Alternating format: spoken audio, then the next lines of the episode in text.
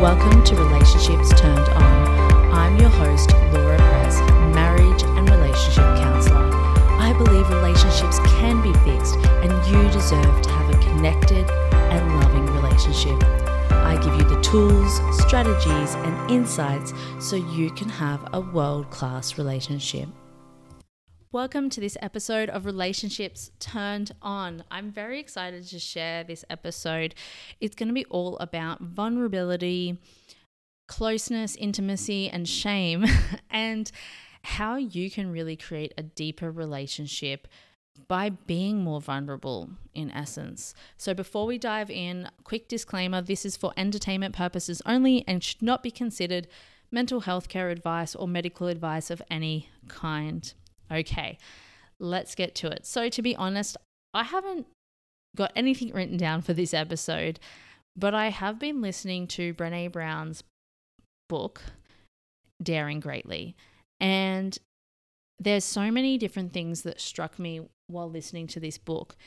And the main one was out of all her research, so she has studied, I think it was 12 years, don't, correct, don't um, quote me on that, but on people and how when they live in a whole fulfilled life that one of the things that those all those people had in common was being vulnerable. They were sharing what they truly thought what they truly felt and what they knew to be authentic to them. And they were living from a wholehearted space right? They were really creating a fulfilling life for them and she said that it wasn't that they didn't have struggles, they all had the same struggles as the other group, as the other people. They all had challenges and struggles and issues as well. But the difference was they'd get in the arena.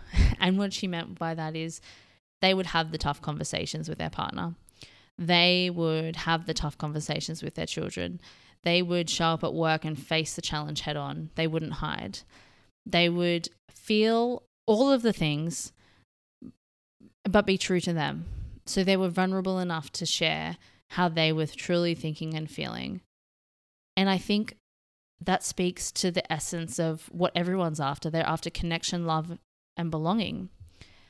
And you do that, and this is what she states from her research you do that through being vulnerable you create the deep sense of connection in your relationship by being vulnerable, by being real, by being transparent, by, you know, I guess it's the heart on the sleeve mentality, by really putting it all out there.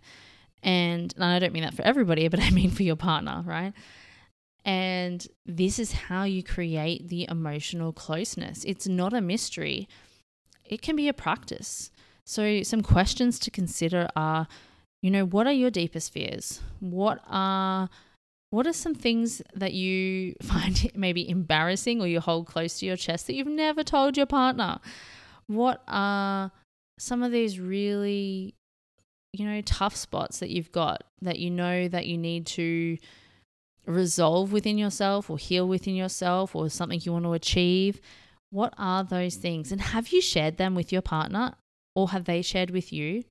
Or have you even, you know, maybe you've been together for 20 years, have you reevaluated 20 years down the track as to what these things are? Because they'll be different. They're different in every season of life. So, those constant checking in with your partner and constant sharing and updating on where you are, what you're thinking, what you're feeling, what your new goals are, what your new dreams are, what your fears are, that creates and breeds emotional intimacy. The only way to get that is through doing it. there is no other way.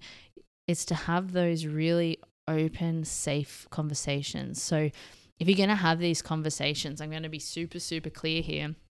You need to set some boundaries at the start that it's a safe space, that you both remain open and curious, that you approach these conversations with lightheartedness, even though they might get serious, but that you just hold space for the other person.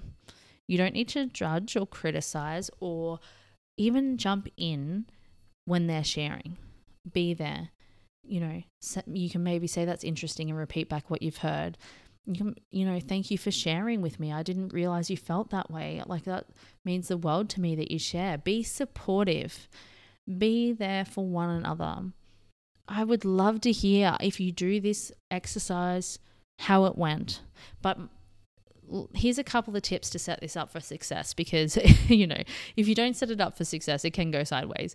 So, make sure you've got space. So maybe you're alone, you've got the time and the mental space, you're not exhausted, you're both feeling pretty good.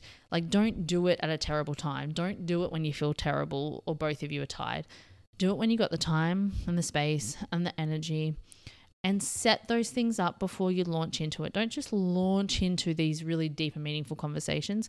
Actually, say, hey, uh, you know, you can even say, hey, I was listening to this podcast, or you can just say, hey, I was thinking about this and I would really love to share these things with you.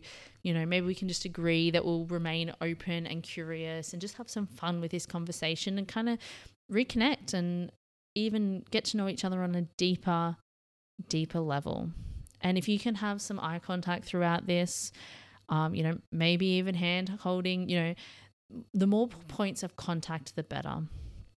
The more you feel safe and supported and nourished through these conversations, the deeper the emotional intimacy will be. Yeah.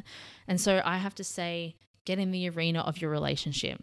Brene Brown says, um, I think, you know, it was a quote in her book is that, you know, if you're not in the arena, you can't judge or criticize, but get in the arena with your partner. Like your partner in your relationship is worth it. So take the time to have these conversations. Take the time to deepen the intimacy and connection. It has a massive flow and effect for every area of your life. I can't tell you how many people I work with and they'll say the changes in us has been huge, but the changes in the kids has been bigger the kids have seen the changes in us and are now modeling that. Like, wow. Imagine if you can create that for your family. Or imagine if you can create that deep level of connection and intimacy in your relationship. That's all from me today. If you got some value from this, I'd love for you to subscribe or leave a comment. Thank you so much for listening. Oh, and my free ebook as well. I'll drop the link below 10 ways you can increase intimacy and joy in your relationship. Grab it now, it's 100% free. It gives you a whole bunch of suggestions that you can literally implement straight away, often for free, right? So grab it, it's free. And I look forward to talking to you in the next episode. Thank you.